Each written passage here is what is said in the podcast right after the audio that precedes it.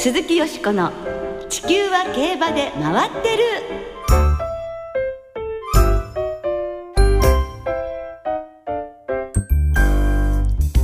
皆様こんばんは鈴木よしこです。お元気でいらっしゃいますか？地球は競馬で回ってる。この番組では週末の重賞レースの展望や競馬界のさまざまな情報をたっぷりお届けしてまいります。今日も最後までよろしくお付き合いください。今夜ご一緒してくださいますのは小林正美アナウンサーですこんばんは。よろしくお願いします。よろしくお願いいたしますまあね今年もあと3週ということになりまして、えー最後を飾ります有馬記念ですが昨日有馬記念ファン投票の最終結果が発表になりましたねはい。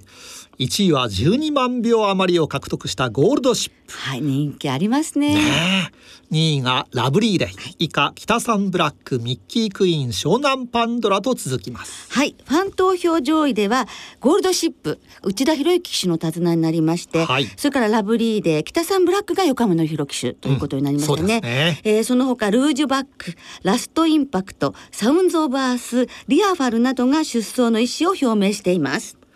そして9日水曜日には戸崎圭太騎手が香港のロンジンインターナショナルジョッキーズチャンピオンシップに参戦。4戦騎乗して2着1着9着5着で総合3位という成績でした。ね、立派ですよね。しかも海外での初勝利が、はムーア騎手と同着っていうのが劇的ですよね。同着ね。ねえーその香港では日曜日に10頭の日本馬が出走する香港国際競争が行われます。日本馬の活躍、ぜひ期待したいですね。はい。さあ、この後は、よしこさんと山本アナウンサーの進行でお送りします。鈴木よしこの地球は競馬で回ってる。この番組は JRA 日本中央競馬会の提供でお送りします。鈴木よしこの地球は競馬で回ってる。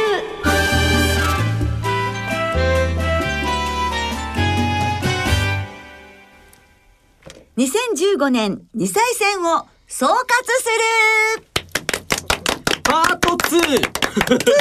ということで先週に引き続きまして POG 大魔王丹下秀夫さんをスタジオにお迎えして今年の2歳戦を総括してまいります。はい。先週は牝馬について伺いましたが、はい今週はボバ男馬について詳しくお聞きしていきたいと思います。ではご紹介いたしましょう。丹下秀夫さんです。お忙しい中2週にわたってどうもありがとうございます。こんばんは、丹下秀夫です。よろしくお願いします。よろしくお願いします。はよろしくお願いいたします。ではもういきなりですけれどもね、はいえまずは今年の新種牡馬についてお聞きしたいと思います。はい、今年の新種牡馬はビクトワール・ピサー、ワークフォース、カジノドライブ、ダノンシャンティなどがいます。ええここまで産駒のレースぶりをご覧になって注目されている種牡馬はいますか？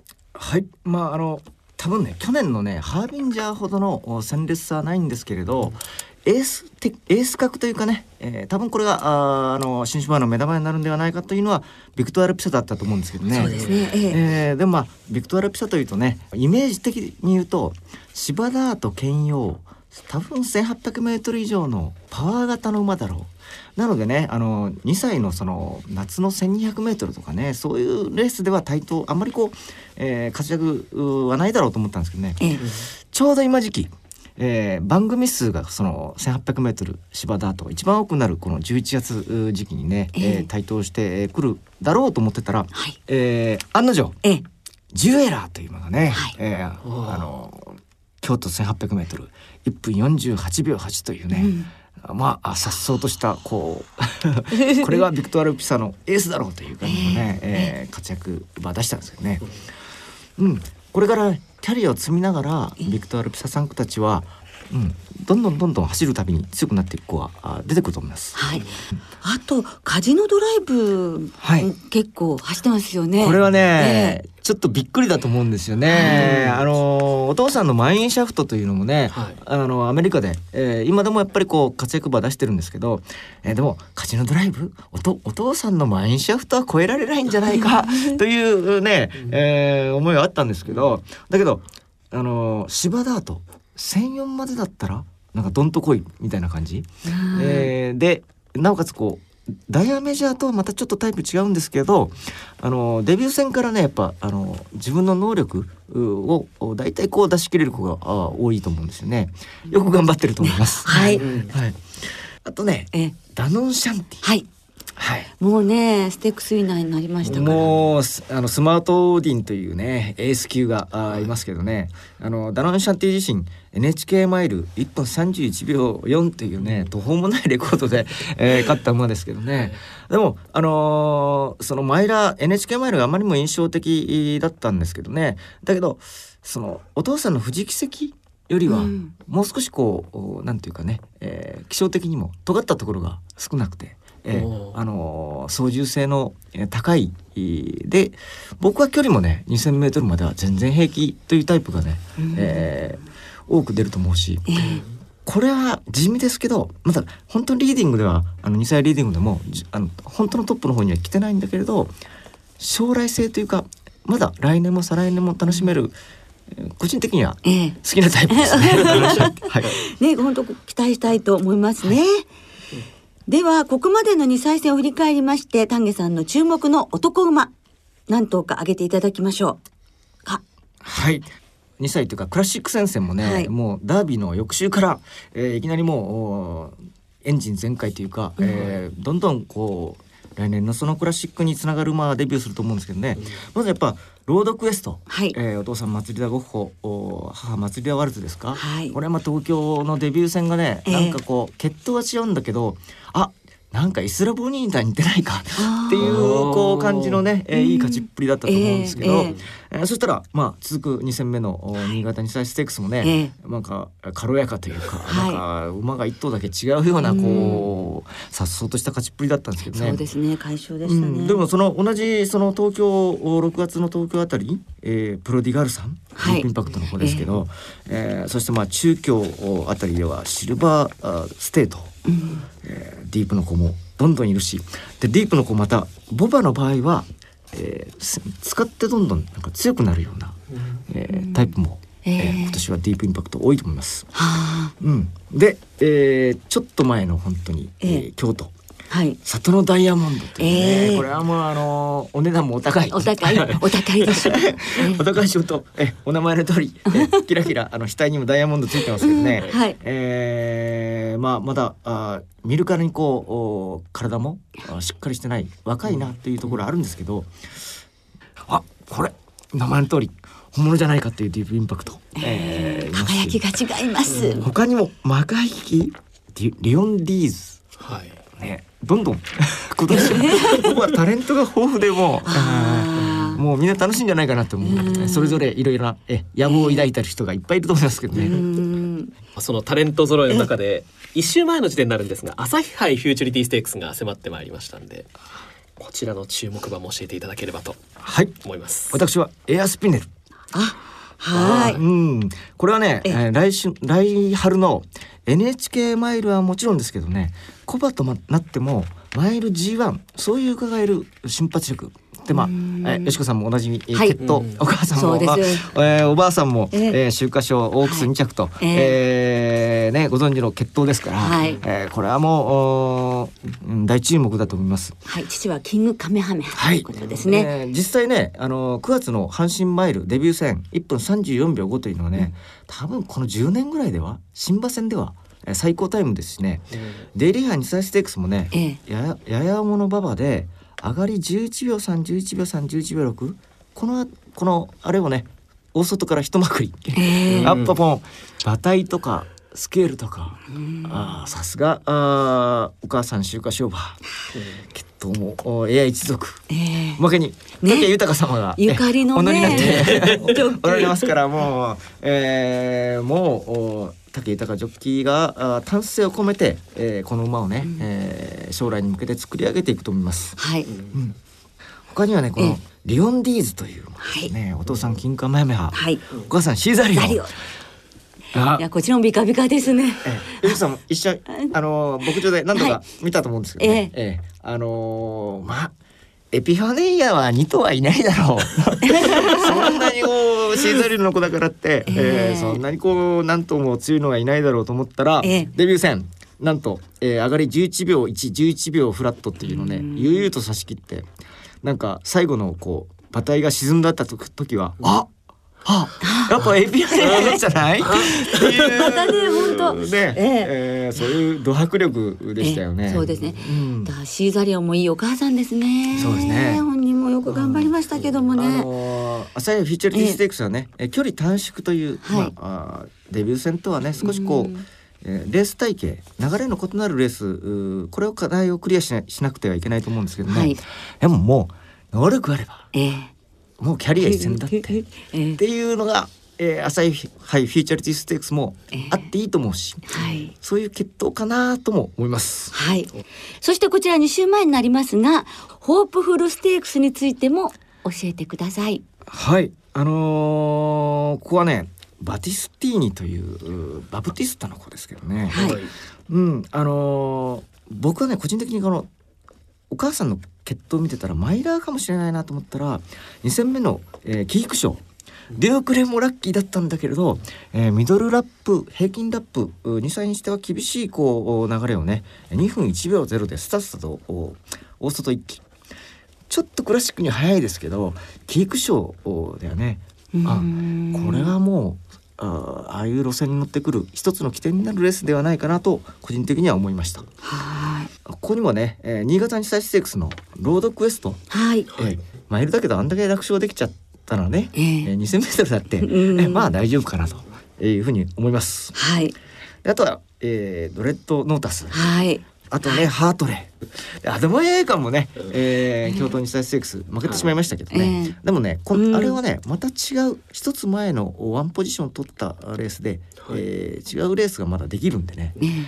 ホープフル朝日杯フューチュリティステークスも楽しみですけどやっぱこれレースの格がねええ。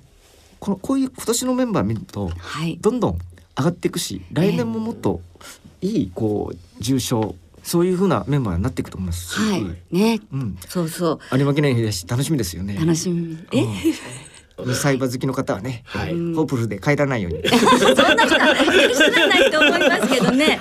ゴートシップの引退式もね行われるそうですしね。はい。まあ本当に盛り上がりそうですが、それではまたこちらも気が早いんですが、来年の皐月賞ダービー教えてください。私はまず皐月賞およびダービーも2ついけるのではないかというのはねえ二冠馬？はい。おもう里のダイヤモンド。おもうねデビュー戦。おはい。重馬場なのでね、ええ。えー時計自体は2分3秒8と、ええ。えーそう大したことはないなと感じはするんですけどね。でも重馬場でね上がりラップが11秒711秒711秒5、えーこのラップを悠々と差し切ったわけですから、ううんん。まああの両馬場だったら楽々 10, 10秒台のラップ突き抜けてるじゃないか。はい。ね、おまけにお母さんのマルペンサはいというのはね、えーアルゼンチンのお芝ダート問わず、えー、G 2000メートル G1 を参勝してます。はい。えーアルゼンチーナ。うん。アルゼンチン。共和国の杯の時もねいたけどねアルゼンチンナねいっぱいね。やっぱあの なかなかあのと、えー、母系はあ美しいございます。はい。はい。でなおかつねアルマルペンサのねあのい一歳東西ももう生まれてきてるんだけど、はい。これがまた出来がいいってことは、うん。単なるそのね、えーそういう弟妹もねいい血統走りそうな馬っていうのはやっぱ相当やっぱ強いと思うんですよね。はい、相当いい馬たちがね本当に日本にねやってきてるって いうことだとも思うんですけども、まあタレント揃いの中でもうん、このディープは里のダイヤモンドはちょっとカラット数が違うんではないかなと個人的には思いたいです。10カラットぐらいはいあるかな。はい、私はですねエアグルーヴ最後の子。ねえ、ぜひともと思っておりますね。そうですね。はい。もしかしたら年内デビュー。うん、できうん。うん。えええ、私も本当はビアハイジとこういうカードを切りたいところなんですけどね。でもまだこれ入ってないんだわ。あ もしかしたら来年、うんえー、ええ1月デビューでも、はいビアハイジもしくはレーブドスカーこういうええ奇跡もまだ、えー残っております。そうですね、はいあの本当にもうこうお話をしてますとねあの来年のクラシックが待ち遠しくなりまして夢も広がりますね冬の間はこういうことを考えながら楽しく 過ごしていきたいと思いますけれどもあのまた来年もですねあの楽しみにしたいんですが丹下さん2週にわたりましてお忙しい中どうもありがとうございました。ありがとうございました。はい、また来年もスタジオでお話聞かせてくださいね。はい。よろしくお願いいたします。以上、2015年に再選を総括するお届けいたしました。鈴木よしこの地球は競馬で回ってる。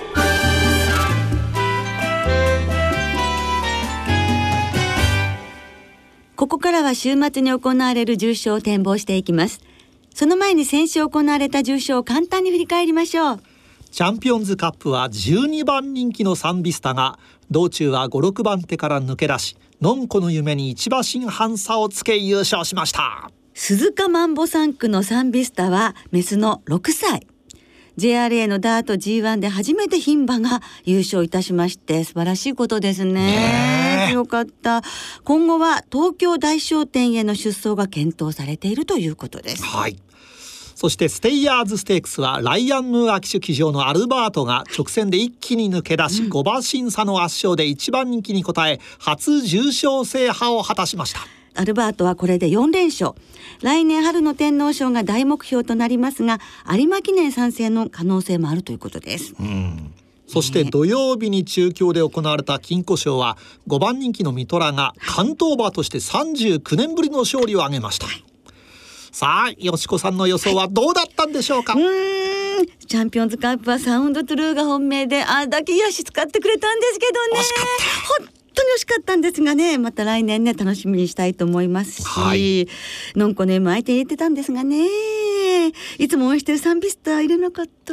トリプルスリーで3だったっていうふうにもちょっと教えていただいたりしましたけどね。まあ今週頑張りますはい。さあ今週は土曜日に阪神でチャレンジカップ日曜日に中山でカペラステークスそして阪神で阪神ジュベナイルフィリーズが行われます、はい。まずは芝 1600m の G1 阪神ジュベナイルフィリーズを展望していきましょう。今週もレースのデータチェック牛丼ヒット数値300年。阪神ジュベナイルフィリーズの過去10年のデータをご紹介します。一番人気の副勝率は5割。3連単の平均配当は36万円であなたを超人万歳。本命超人には筋肉ドライバー。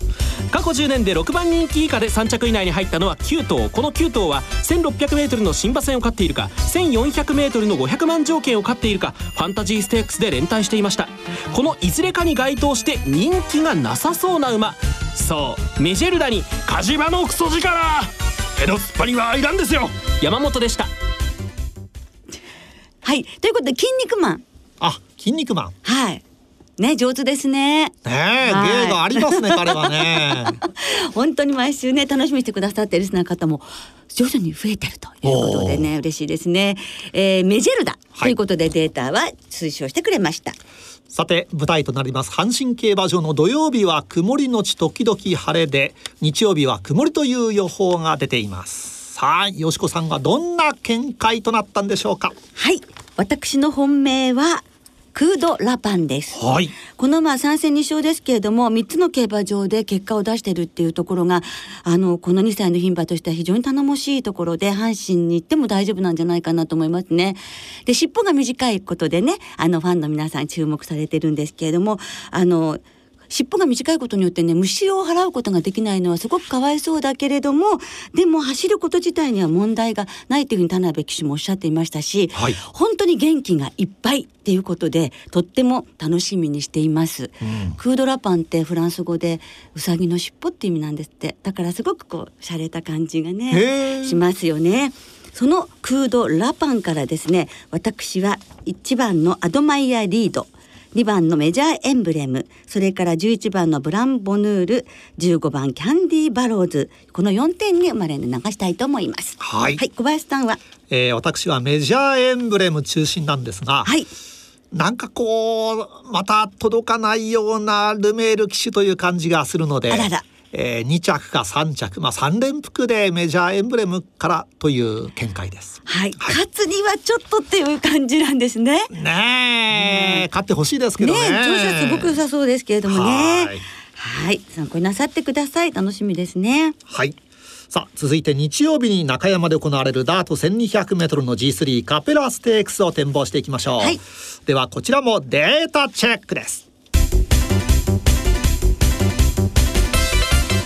レースが創設されてから過去7年のデータをご紹介します。一番人気の複勝率はわずか 14%3 連単の平均配当は34万7000円。高配当連発で本命超人に筋肉バスター。年齢別に見ると3度のワンツーフィニッシュを含め5歳馬が大活躍。7歳以上の連対はなく高齢超人に筋肉ドライバー距離経験を見てみると前走まで3戦連続 1400m 以上走っていた馬の成績が優秀で複勝率は46%ただの短距離超人にパンツドライバー。というわけで狙いはカーティス・バローズ。牛丼ヒットス持300年早いのうまいの安いの。山本でした。はい、筋肉マンのデータマン推奨はカーティスバローズでした。ね、筋肉マンって牛丼が好きなんですね。そうですねうんはいはい、ありがとうございます。あんまり読んだことないんですが はいいや、山本さん、本当楽しかったです。ありがとうございました。さて中山競馬場はですね、土曜日に晴れ時々曇り日曜日は曇りという予報になっています、はい。さあこのカペラステークスよしこさんはどんな狙いでしょうか？はい、私はただいま連勝中の2枠4番栄心バラーにしたいと思います。石川由紀と騎手とのコンビなんですけれども、石川由紀と騎手本当に今年ねいいですよね。頑張ってらっしゃいます。はいすごく人気薄を人気よりも上に持っていくという活躍が見られますし、重賞初制覇を応援したいと思います。はい、はい、小林さんは？えー、ダート1200中山。やはり外枠がいいかなというところで私は井上騎手に期待して15番ミリオンボルツからです。はい、二人ともね、ちょっと若手応援ということに今回なりましたね。はい。はい。さあそれではリスナーの皆さんからいただいた予想もご紹介いたしましょう。有馬記念まであと2週3です阪神ジュベナイルフィリーズは内枠を生かして先行策で押し切りを図るメジャーエンブレムの能力に期待しています、はい。田村厩舎の G1 初制覇が見たいですとあります。なるほどね。そして小遣い2万円でワイド攻めさん。週末は香港で一大イベントが開催されますね、はい。大いに期待が持てるメンバーですから楽しみにしております、阪神ジュベナイルフィリーズは雨の影響を考慮して父キングカメハメハ母父アグネスタキオンのアットザシーサイドを狙い撃ちします三浦騎手の悲願の G1 初制覇も応援したいと思いますとあります本当皆さんそれぞれに応援がありますね。そうです。ね。さあそしてシャーク竹さんです。はい今週日曜日の阪神競馬場にはオリンピック銅メダリストの朝原信治さんと日本ビーチバレー連盟協会会長の河合俊一さんが来場しますね、えー日本ビーチバレー連盟会長です、えー河合俊一さんが来場されます。ならば阪神ジュベナイルフィリーズは前走銅メダリストのブランボヌールとアットザシーサイドの2頭で勝負したいと思いますと。かけてますねはい、はい本当に皆様今週もどうもありがとうございました。はいありがとうございました来週は G1 朝日杯フューチュリティステークスの展望を中心にお届けいたします。お聞きの皆さんの予想もぜひ教えてくださいね。お待ちしています。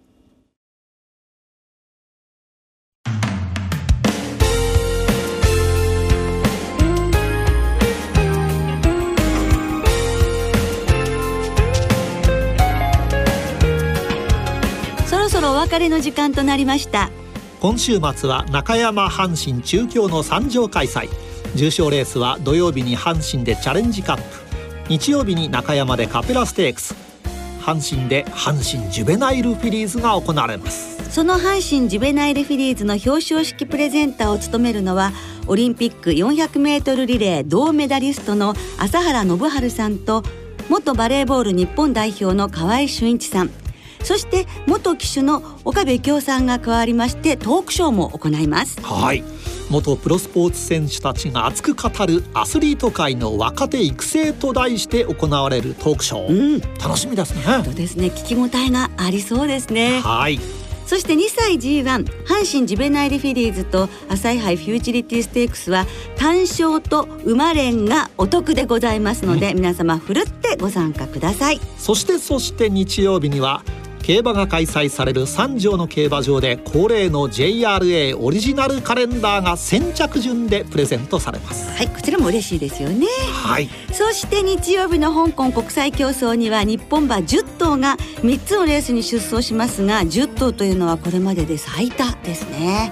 ねえ。ね多いですよ。ええー期待の日本代表香港スプリントは桜ゴスペルストレイトガールミッキーアイル香港マイルはダノンプラチナフィエロモーリスの3頭そして香港カップはエイシン光里のアラジンステファノスヌーボレコルトの4頭です。はいとにかく素晴らしい日本馬たちがね遠征していますよね。ですからまずライバルは日本馬っていうところもあるかも分かりませんけれどもまあ中でもエイブルフレンドとモーリスの戦いとかやっぱヌーボレコルトにも本当に頑張ってほしいなと期待しております。はい。ね、ぜひ皆さんもね、心から精一杯応援を送っていただきたいと思いますね。はいそして競馬場にもぜひお出かけいただきたいと思います。週末の競馬、どうぞ存分にお楽しみください。お相手は鈴木よしこと、小林正美でしたまた来週元気にお耳にかかりましょう。鈴木よしこの地球は競馬で回ってる。この番組は JRA 日本中央競馬会の提供でお送りしました。